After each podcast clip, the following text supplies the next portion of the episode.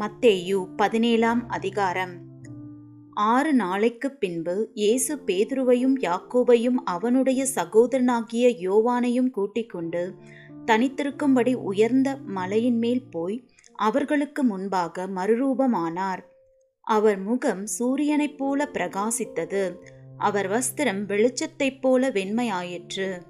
அப்பொழுது மோசேயும் எலியாவும் அவரோடே பேசுகிறவர்களாக அவர்களுக்கு காணப்பட்டார்கள்.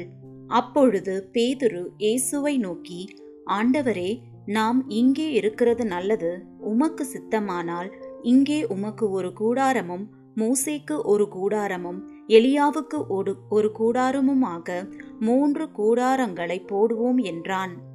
அவன் பேசுகையில் இதோ ஒளியுள்ள ஒரு மேகம் அவர்கள் மேல் நிழலிட்டது.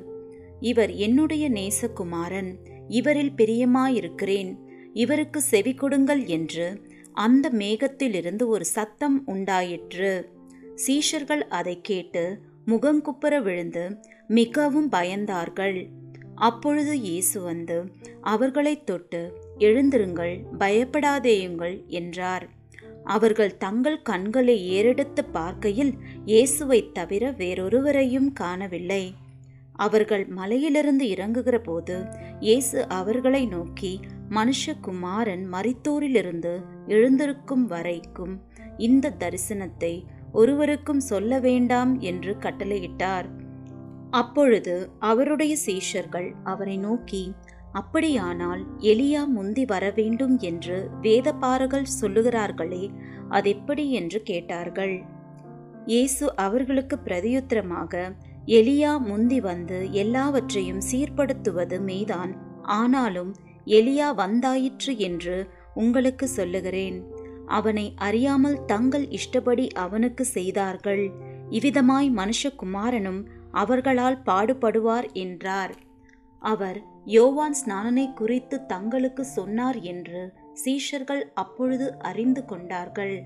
அவர்கள் ஜனங்களிடத்தில் வந்தபோது ஒரு மனுஷன் அவரிடத்தில் வந்து அவர் முன்பாக முழங்கால் படியிட்டு ஆண்டவரே என் மகனுக்கு இறங்கும் அவன் சந்திரரோகியாய் கொடிய வேதனைப்படுகிறான். அடிக்கடி தீயிலும் அடிக்கடி ஜலத்திலும் விழுகிறான். அவனை உம்முடைய சீஷர்களிடத்தில் கொண்டு வந்தேன். அவனை சொஸ்தமாக்க அவர்களால் கூடாமற் போயிற்று என்றான்.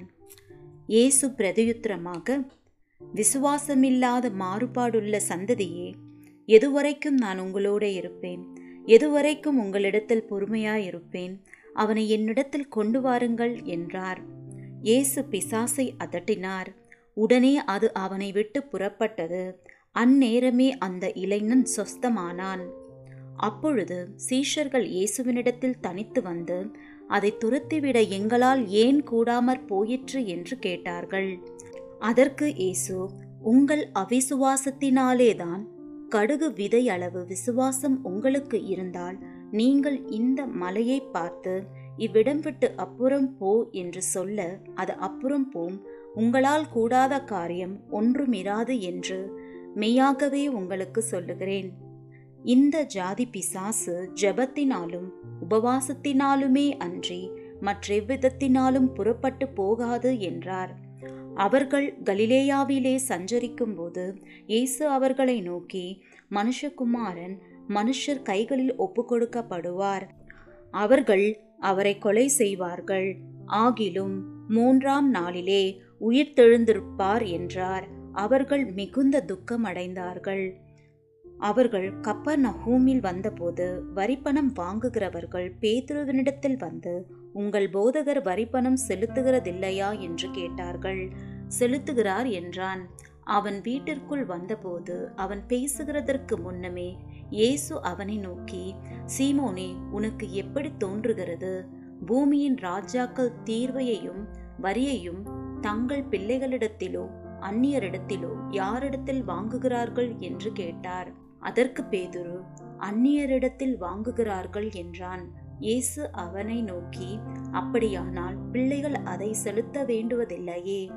ஆகிலும் நாம் அவர்களுக்கு இடரலா இராதபடிக்கு நீ கடலுக்கு போய் தூண்டில் போட்டு முதலாவது அகப்படுகிற மீனை பிடித்து அதன் வாயை திறந்து பார். ஒரு வெள்ளி பணத்தை காண்பாய். அதை எடுத்து எனக்காகவும் உனக்காகவும் அவர்களிடத்தில் கொடு என்றார்.